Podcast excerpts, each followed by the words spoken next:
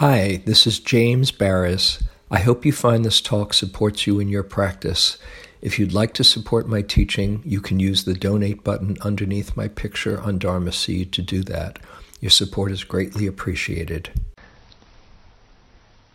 Some of you have been here now for six days or so of practice, and some others for about 16 or so days. And uh, perhaps you can relate to phenomenon of checking out yogis around you, the comparing mind, and seeing how you're doing. How am I doing? Some yogis around you might seem really impressive, just incredibly meticulous. Or sometimes they might seem a bit too much. Come on, get off it, huh? Just relax. Others around might seem very relaxed and natural. Boy, I wish I went through the day like that. or even sloppy. that comparing mind runs rampant on retreats, and it's not so different from the comparing mind that we go around with in our, our daily life. I remember uh, one retreat, be doing lifting, moving, placing, and I'd be all by myself and be quite uh, diligent about it, going going pretty slowly. And then somebody would come into the room and all of a sudden, there was a whole different reason for going slowly. And the label would change. Found myself after a while saying, looking good, looking good. You know.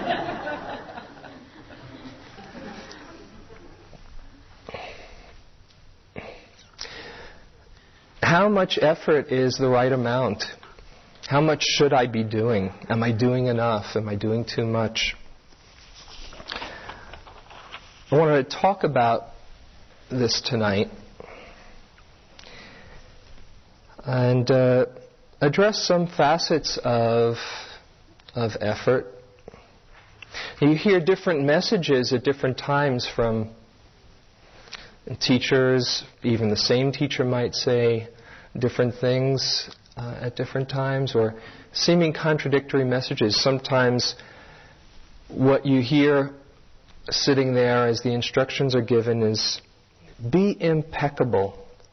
Use this precious opportunity. Every moment counts. Don't waste this precious time.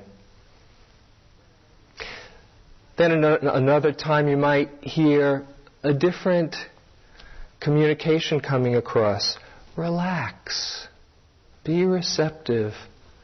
Nothing to do. Just allow the experience to unfold naturally.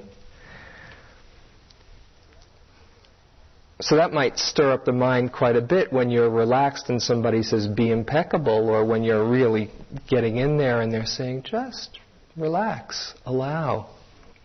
And this is an issue, it's been an issue for me over the years and for many yogis. It's a basic issue of practice. Just what does right effort mean? It's one of the links of the Eightfold Path.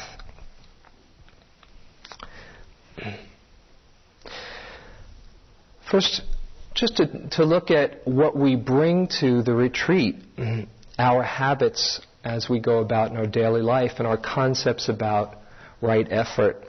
In particular, one facet of effort that I'd like to, to talk about for a little while is the difference between the doing mode and the being. Outside in the busy day to day world, being doesn't get much airplay. You know? Doing seems to be where it's at. People seem often more secure in doing, the doing mode. If you work hard, you'll get results. And there's a certain carryover from whether it's the Protestant ethic or the Jewish guilt or whatever lineage you, you come from, that somehow productivity is your measure of worthiness. If I'm producing a lot, then I must count. And the thought of just being is very hard, even when we're just relaxing and we allow ourselves time to relax. Remember when I was a, a kid and it would be a, a really beautiful day out, and I just feel like relaxing and hanging out. I'd either hear the message from from my parents or internalize it inside. Don't waste this beautiful day. How can you just sit around there while it's a beautiful day outside? Sometimes I'd enjoy it when it was raining, so I just didn't have to go out there and have fun. And as I grew older, remember in my uh, in my 20s, I, I, lived alone for some time, and uh, the thought of nothing to do was kind of scary. You know, I did if I had some space on Thursday afternoon or evening, you know, I had to think of something I could do to fill it up. You know, call up this person, make this appointment, and I would start my to-do lists during that that era, and somehow I still make lists, but um, there was a kind of fear involved with the emptiness that might pop up at that time. And even now, the, the to do lists somehow keep us validated as if we're doing something important and we're needed in the world. This, the momentum of busyness that this creates it creates an illusion that the more you do, the more you'll get out of life. And that's where it's at. The happier you'll be if you're really out there engaged. The problem is, as I'm sure you know, is that you can never produce enough. You never get to the point where you just say, ah, I've accomplished all I need to for this lifetime. I'll just relax and take a break for a while. If you're in that mode, there's no such thing. And the extreme of this is the case of workaholics whose whole quality of feeling alive depends on pushing the envelope. That's how they they feel their, feel their vitality. And the thought of not being at that, that edge is quite scary. the paradox is that the way we can feel most alive, the, the way we can really connect with life, be alive, be really alive, is when we're fully just being here, when we can rest completely in this moment to feel ourselves alive. Otherwise, we're too busy preoccupied to even acknowledge that reality. In the, uh, the third Zen patriarch, which I'll read, to, read from a few times tonight. The way is perfect like vast space, where nothing is lacking and nothing is in excess. When we can really come to terms with that understanding, we don't need to squeeze more out of the moment to make ourselves feel alive.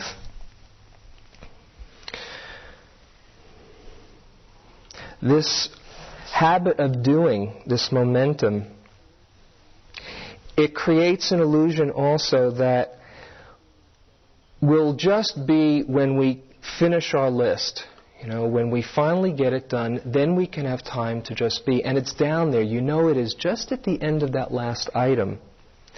And in the process, we miss out on our lives and on our relationships. Raising children, I, I have a, a son, and it's amazing how fast these four and a half years have gone. You know, and one of the things that reminds me that's a, a great motivation to come back to being here is not to miss out on on this childhood. And actually, kids are great for coming into the moment, as as we know. But why miss out on our life? It'll be too late to enjoy it when when it's passed us by because we're so busy. So this this habit of doing often carries over to the meditation process. And it gives rise to another paradox. And that is that doing the meditation, doing the meditation, it requires real commitment, real intention, and a lot of effort. It's not so easy to just be here, you might have noticed. To be here, and when you've seen your, yourself wander, to bring yourself back, it takes an, a whole lot of care and commitment. And at the same time, to truly rest in the moment requires letting go of all effort. So it can get confusing. Different teachers and um, styles of practice emphasize different aspects of effort. In the Buddhist teachings, it's the most mentioned mental factor because mindfulness rarely happens without it. It doesn't happen by itself. Well, just if I sit here, if I'm mindful, I'm mindful. If I'm not, I'm not. You probably will not be. And some, some teachers, like the Buddha himself, his last words, strive on diligently. And he, he talked about this sense of urgency of using this precious time. The, the image of most people playing in the world as if they were little children in the, the attic of a house that's burning, not realizing this opportunity passing them by, not realizing that if they don't make use of their time, they will be creating more suffering for themselves. Another teacher talked about practicing like your hair is on fire.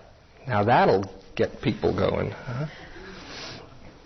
Or in the Tibetan teachings, talk about the preciousness of the, of the human rebirth and all sorts of elaborate descriptions of the hell realms that one would go to if you're not cultivating wisdom and compassion.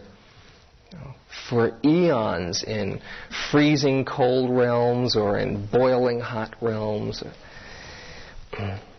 When I, I sat with U Pandita, this, this teacher that uh, we've all sat with, I remember him saying, abandon all concern for the body, heroic effort. You know, your knee hurts, sit until it falls off. You know, and that would be the, the message that one would hear.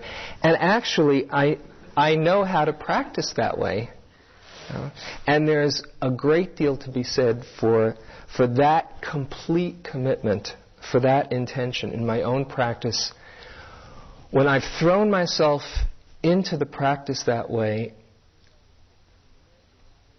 there's been tremendous energy and a tremendous momentum of mindfulness that has um, that has opened up and um, been very wonderful and powerful.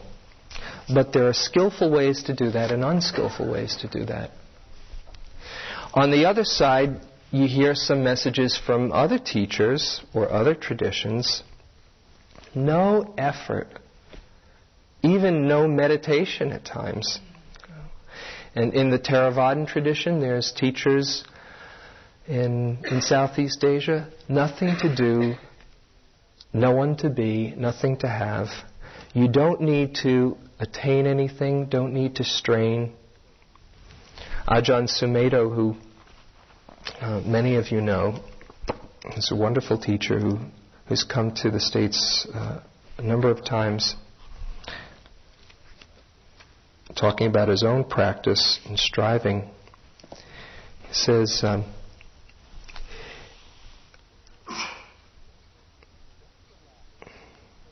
Just relax and don't make meditation into a burdensome task for yourself.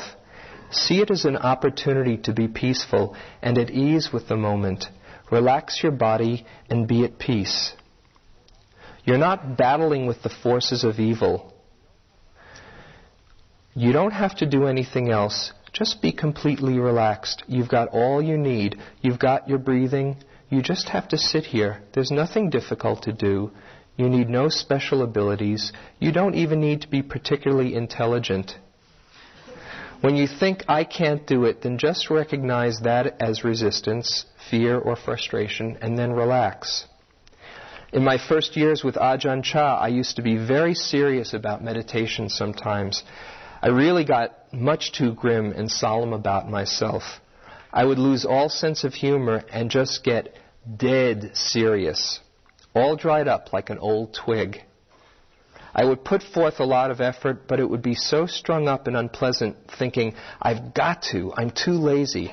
I felt such terrible guilt if I wasn't meditating all the time, a grim, joyless state of mind. So I watched that, meditating on myself as a dried stick.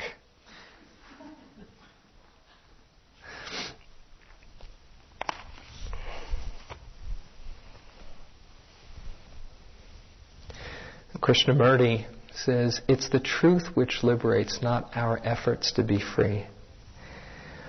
So when we're, we're fully in the moment, really in the moment, and we can let go of our straining or, or struggling, any movement toward or away from things as they are is a movement of becoming and not being. In being, there's no struggle, there's no striving, there's no duality. That quality of simply resting in the moment, you've heard that phrase from time to time. When we can allow ourselves that, it's a natural state, the natural state, we discover who we really are. It, it's a kind of settling back, receiving the moment as it presents itself, and then just being it. And then the meditation in those, at those times, changes from seeing clearly, in which that word seeing implies some duality, someone to see something. It changes from seeing to being. And there's a, a, sense of, of life expressing itself through us, or whatever we, we call it.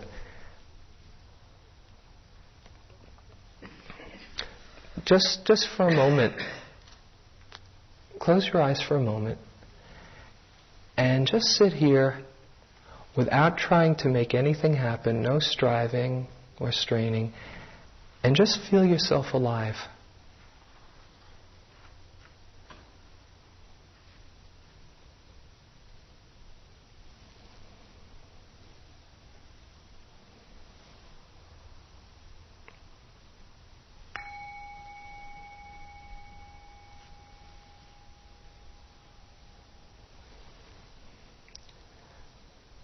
Could you feel some sense of rest? Of wonderment?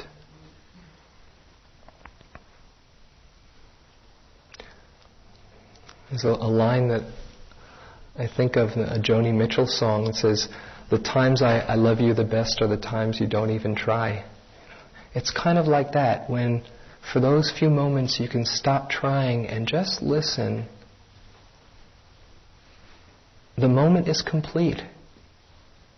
What else do you need? There's nothing lacking, nothing in excess. It's just. And for a moment, we stop creating the dream and we really wake up. In the third Zen patriarch, it says, uh,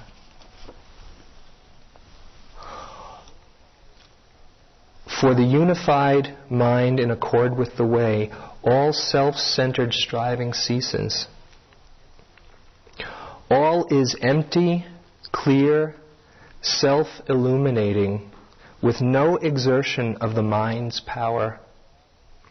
Here, thought, feeling, knowledge, and imagination are of no value. In this world of suchness, there is neither self nor other than self.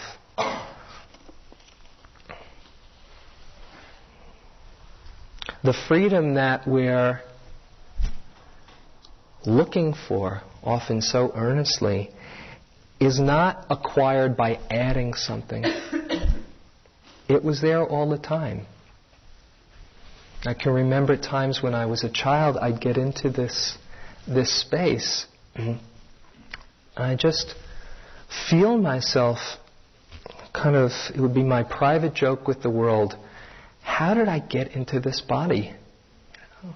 How did life come together and, and coalesce in this, this form that, that people call me? And I just feel the sense of aliveness, and I'd start to get giddy and giggle, and it was, it was quite extraordinary. And it's taken me years to realize that that was quite enough.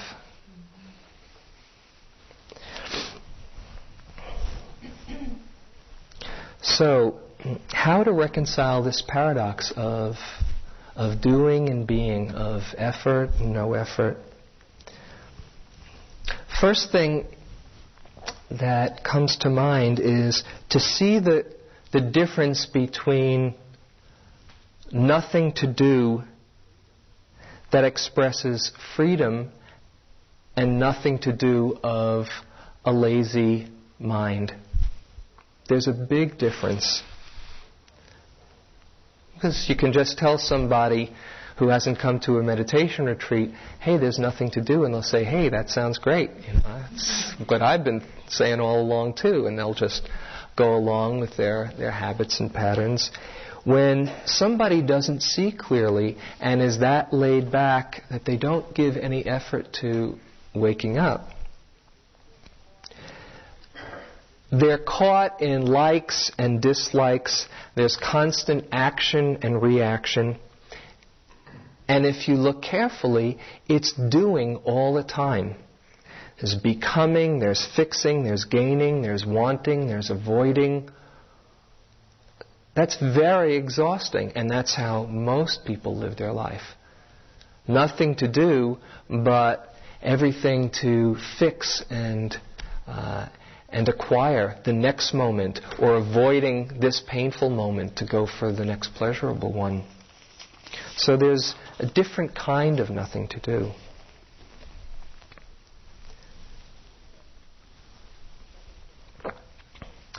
Second thing to, to realize is that in order to just be, requires for most of us a very, very deep commitment, as I said in the beginning, as a kind of preparing the mind to let go.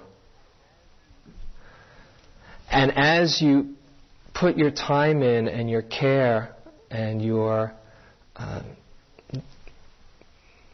commitment, the mindfulness starts to reveal things. You get glimpses of the truth, some of the truths that were spoken about last night or on other nights. The truth that everything really is changing. And as you see that more and more and more, you see that there's no point in trying to hold on to experience or trying to get something and acquire it, which is just going to pass away. You start to get glimpses of the selflessness of the process. Who is it that's doing anyway? Who am I trying to puff up and get recognized and, and feel validated? And as the, the mindfulness practice is strengthened, there's a certain kind of purity of heart that gets developed with the attentiveness that accesses for moments those places of just being. Even the people who've, who are talking about nothing to do, they've put in their time, like Ajahn Sumedho, who uh, is known for his great determination when he was uh, in his early days of practice. He'd sit while swarms of bees were stinging him. You know, just I'll sit through this. He was able to develop a mind that could then let go.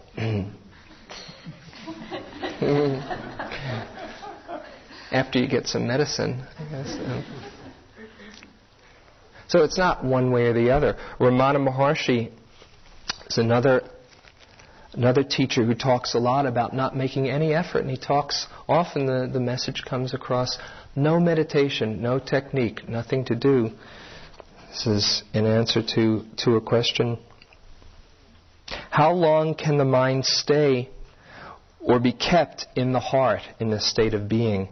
And he says, the period extends by practice. What happens at the end of the period, he's asked? The mind returns to the present normal state. Unity in the heart, the state of being, is replaced by a variety of perceived phenomena. This is called the outgoing mind. The heart going mind is called the resting mind. When one daily practices more and more in this manner, the mind will become extremely pure due to the removal of its defects and the practice will become so easy that the purified mind will plunge into the heart as soon as the inquiry is commenced.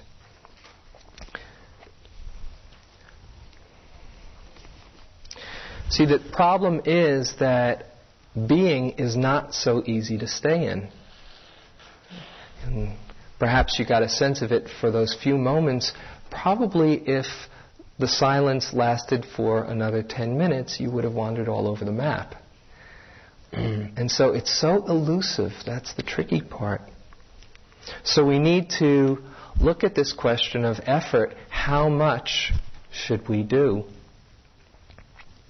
so that we can just be? And the key to the whole question of effort is balance not straining, not being too lazy. The image that's, that's given in the texts is a stringed instrument. If you tighten it too much, you don't get the right pitch. If it's too loose, again, you don't get the right note, but just the right amount of tension and you get the desired note. And so you have to see what will be the appropriate adjustment for where you are. Because we're a dynamic system, we're constantly changing rhythms of energy. And there's no way that you can maintain the energy when you're bright. Then it changes.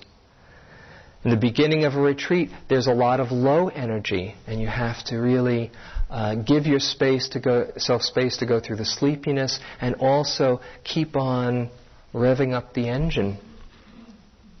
And then, as the retreat goes on, sometimes you're full of energy to the point where you need to calm down and and relax. When we were sitting with U Pandita the first time we sat, he would ask for you to report on your clearest sitting of the day. And I, for years, had had this idea, oh, all the sittings are equal. You know, some might be pleasant, some might be unpleasant, but no better or worse. And so it took me a little while to get adjusted to this. I go in, report on a sitting, and I give what seemed to be a pretty decent report, but I'd feel so uh, kind of embarrassed by it that I'd usually put a qualifier at the end. But you know, the other six or seven times I was just gone. Because I, I didn't feel so honest doing that. And after a while, he said, "Don't tell me about any of those. Just tell me about your clearest sitting." And after a while, I I kind of got that he knows that that's part of the practice he wasn't expecting me to, to maintain and, oh, that's where I'm really at all the time. That there are these cycles of up and down and high and low. And it was such a relief not to feel I had to keep things going when they happened to open up to a, to a, a beautiful, delicious place in the practice. So a lot of it is knowing what the adjustment is that's needed. You're feeling tight, then lighten up a bit. You're feeling like the walls are closing in. You go out to do the walking, you see everybody walking around like a snail. Don't worry about it. You might need to go for a natural paced walk, even to walk out in the desert and get some space. If you're finding yourself doing that five or six times a day, that might be time to come back and be very, very careful and diligent. Because for the mo- most part, mindfulness is more vivid and apparent as you're going in, in the uh, in a mode that's easier to see see things, but not all the time. If you're finding you're getting quite lazy, then rev up your commitment. Whatever it is that motivated you to come here, what was it that brought you here? Was it to be free of suffering? Was it to open your heart? Whatever it was, use that motivation to bring you back here again when you're starting to get a little bit lazy in the practice. So it's just kind of getting a sense, it's kind of like riding a bicycle and seeing what is needed. Something else to keep in mind as far as effort, and that is that we often evaluate or equate our effort with how it looks like things are going, the results of what, what's happening. You know? Oh, I must be doing well now because I just had a clear sitting. Or I must be doing really lousy now because I was on Pluto for the last hour. And that's, that's a great misconception of practice. A lot of people, if you went around the room and asked people what a good yogi looks like, you might get a lot of different ideas. Somebody might say, well, if I'm not having any feelings or any, th- any, any stuff, if I'm just here with my breath, then I'm really doing it well. Somebody else might say, and this has happened in interviews, it's, it's not uncommon. Somebody says, you know, I'm just with my breath all the time. You know, I'm, I'm just, I'm just knowing I'm lifting my foot and putting it down. Nothing really is happening. You know, you hear other people sobbing in, in the hall, and you know, you want some kind of breakthrough. Or it might seem that a good meditator is one who goes slowly. And I know what it's like to go slowly and have my mind just keep on slipping off, you know, the looking good label. You know, you look good from the outside, and it's just a whole different ball game inside. Or somebody might feel that if there's fear coming up, then there's something wrong. When actually, at times in practice, it's a sign that there's uh, is this tremendous depth of understanding of coming to terms with, with some basic realities of life, of suffering, of the insubstantiality. So it's so hard to judge how you're doing by what it looks like. It's impossible. You can let go of that.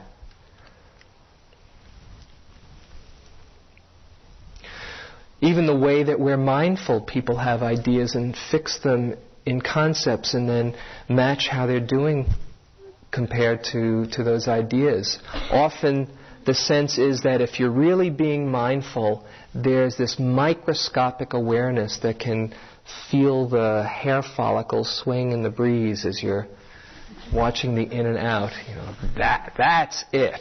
You know, and I and I've I've fallen into that one but that's just one kind of mindfulness, as, as was mentioned earlier today. There's different lenses of mindfulness. Sometimes it's microscopic, sometimes it's wide angle. And you can be totally bewildered and not know what's going on if you put the whole thing into one big package and say, oh, confusion. Right there, you're mindful again.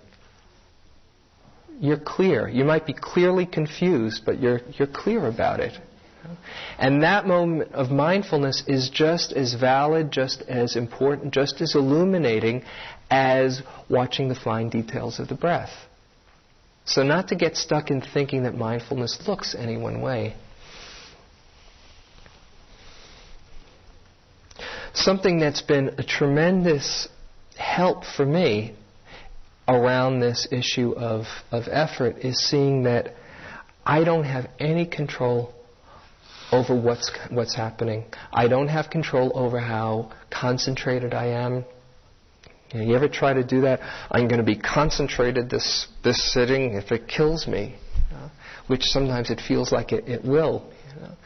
I don't have control over how mindful I am.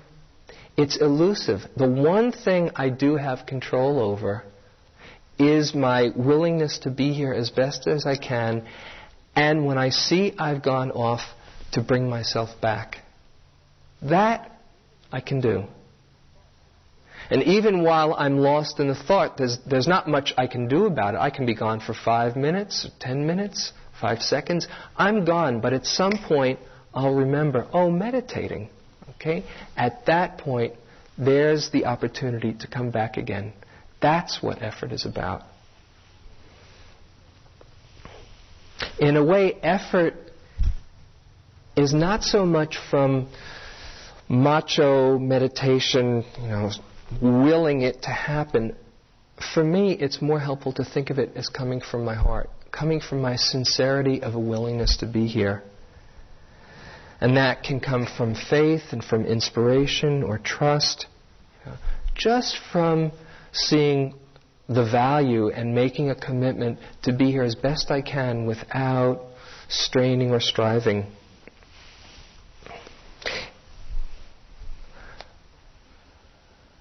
It's very helpful as you're doing the practice to balance out that sense of, of diligence with an ease, with a humor. Sense of humor is really helpful in this practice. You know, if you've been finding yourself getting really serious, you know, time to, to switch things. I'll tell you a, a, a story from, from one retreat. I often have songs going on in my head, you know, a jukebox. Some people might relate to it. This one, one retreat, I had this Bob Dylan song going on from his most depressing period. You know. if you if you know Bob Dylan's the song "Visions of Johanna," and it just goes, and sometimes the words match your experience, and just goes on and on. It was, ain't it just like the night to play tricks while we're trying to be so quiet? And the next line is, We're sitting here stranded, though we're all doing our best to deny it. You know, just, just on and on and on. One week straight, I had this going on in my mind, and I was getting heavier and heavier and tighter and tighter. Finally, after a week, magically the needle switched to the second verse. and the line was, Oh, little boy lost, he takes himself so seriously. And it was like the sky opened up.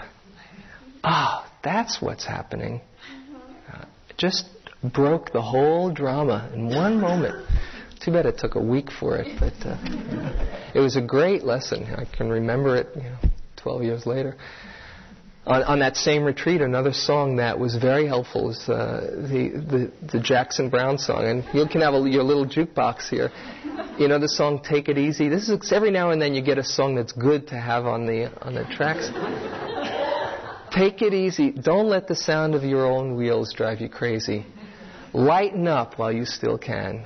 And I just kept on playing that over. Lighten up while you still can, just again and again. Oh, it's such a, a blessing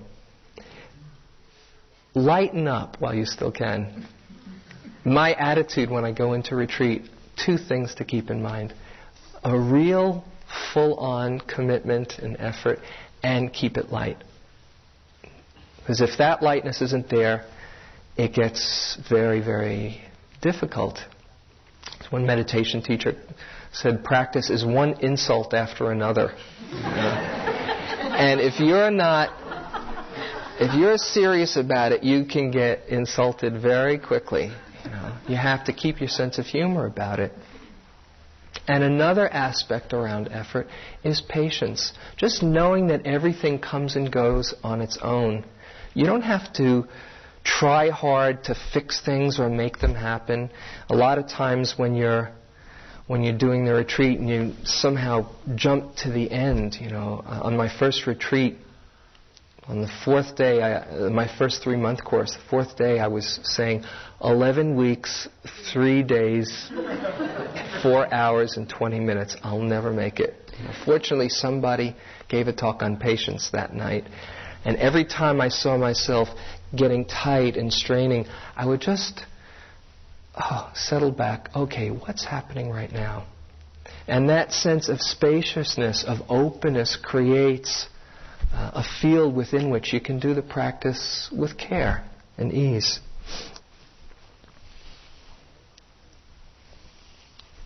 On one retreat, I was doing the walking very, very slow. Sometimes I like to go slow. And I was just going at a snail's pace. It had been for four or five weeks. And it had been going well for a while, but then it just got tighter and tighter and tighter. For a few days, this went on. I said, This isn't working. I'm just going to stop being mindful. You know, I felt kind of mischievous. I'm just going to go for an unmindful walk. Know, and I hadn't been out of the out of the hall and uh, out of the building in, in a, a couple of weeks. I just put on my boots and my coat and my jacket, and I just was going to try not to be mindful. Okay? And I took this walk. I was going at a very fast pace, much faster than I'd been been in for the previous few weeks. It was the most amazing walk. Left, right, left, right, hearing, sniffling, laughing, thinking, left, right, left, right, cold. Mm, for 45 minutes. It was one of the most mindful experiences I've ever had. So you can't tell just what's going on. Again, just keeping it light, keeping it in that sense of balance. There's a place, it seems to me, where effort and no effort meet. That in the effort, in the care, in the diligence, you develop qualities that help you let go, like the faith, which leads to effort, which leads to mindfulness, which leads to concentration, which leads to wisdom. And then there's a sense of just being here. and that momentum that comes when the effort is not a strained effort, but just a sincere willingness to keep on coming back to being here, the effort becomes effortless. And It's wonderful when it, when it happens that way. And it comes from just throwing yourself into the moment, not expecting anything from the next one. This moment isn't so hard to be with if you think about it. It's just this moment. It's just when we have this idea of the next moment and the next and the next and the next that it starts getting to be too much. Just take it one moment at a time. It's not so bad. when I was on one retreat trying to watch myself get enlightened, you know, and kept on beating my head against the wall, I realized that whenever that would be, will be here and now. And so I can just throw myself into this moment. And whatever happens besides that, that's not my business. One place where the effort turns into no effort, or one factor that transmutes effort into non effort, is interest. You don't need to try to pay attention to something that's really fascinating for you. You know, whether it's a good book, you know, you don't have to be told you should read that book carefully if it's one that you can't put down. Or an example that, that I'll use that many people know this about me. Uh, I'm a bit of a sports fan, to put it mildly. I'm a I get excessive at times. when the 49ers are on, nobody has to tell me to watch. I'm just glued to the TV, okay? For better or worse, I'm not proud of that, but it's just, you know, part of who I am. When you're interested, think of how you're, you're, you are when you're interested in something. It's not an effort to, to pay attention, to be here. And the fascinating thing is that the more mindful you are, the more effort you put into being mindful, again, not a straining effort, but the more willingness to be here, the more, the stronger the mindfulness is, and the more interesting things are.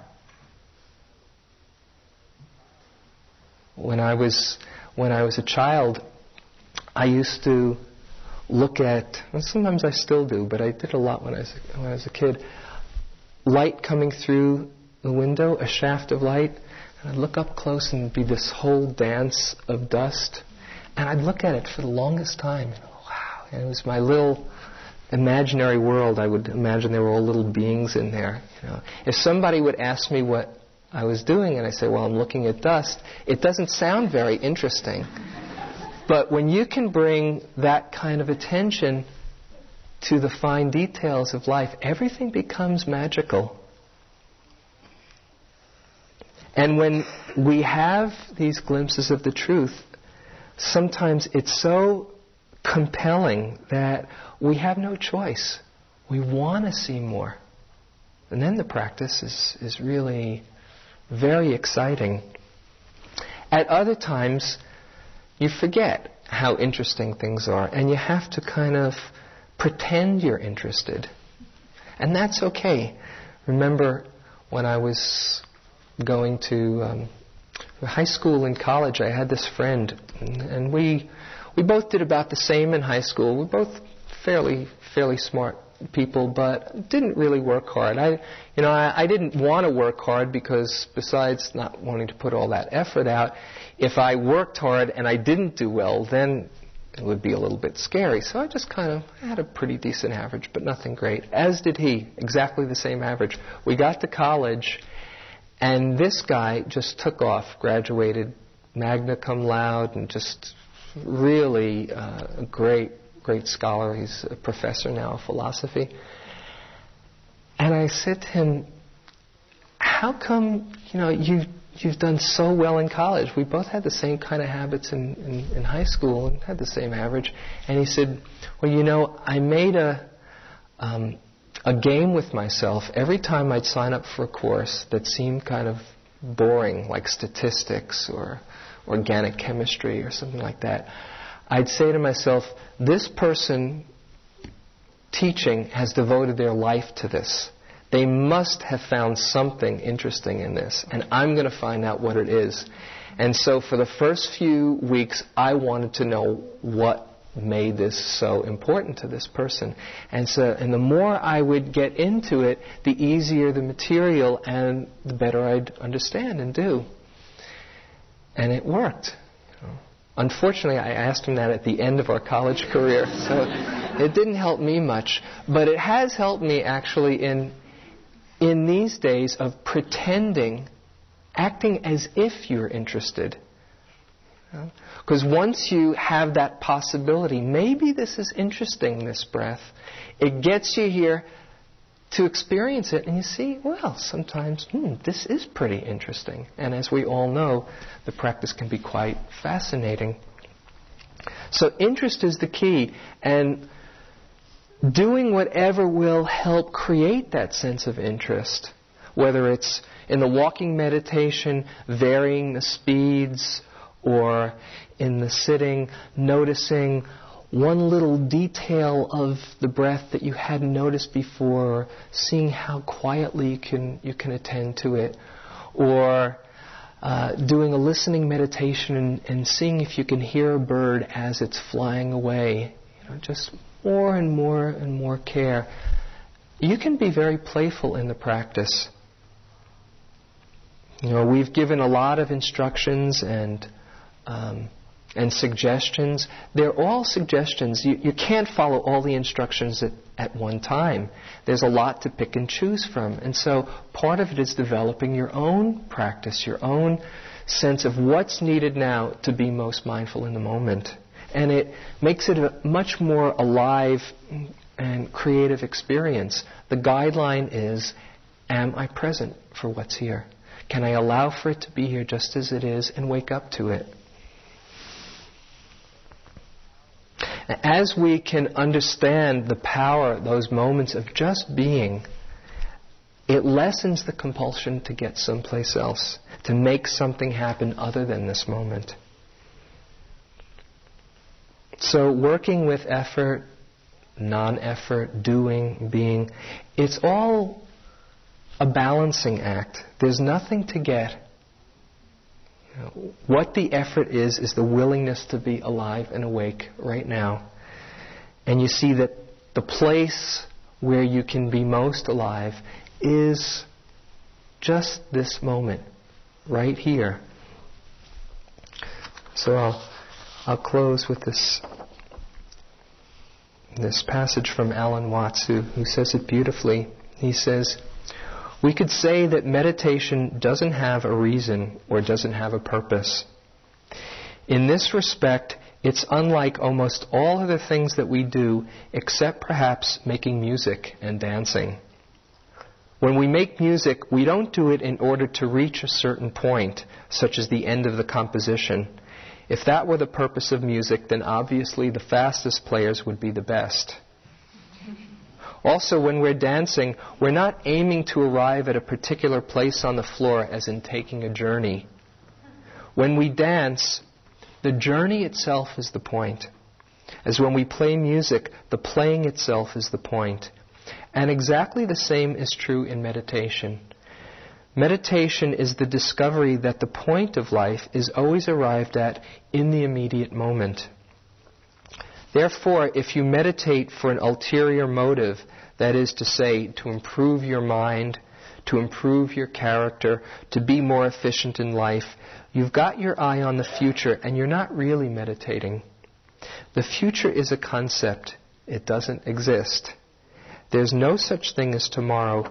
There never will be because time is always now. That's one of the things we discover when we stop talking to ourselves and stop thinking. We find there is only a present, only an eternal now. One meditates for no reason at all except for the enjoyment of it. Here I would interpose an essential principle that meditation is fun. It's not something you do as a grim duty the trouble with religion today is that it is so mixed up with grim duties. You do it because it's good for you. It's a kind of self punishment.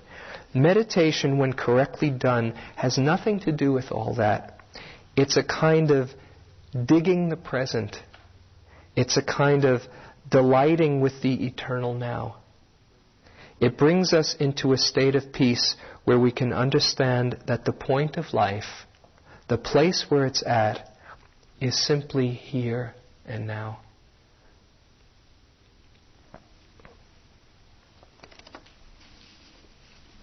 So let's sit for a few minutes.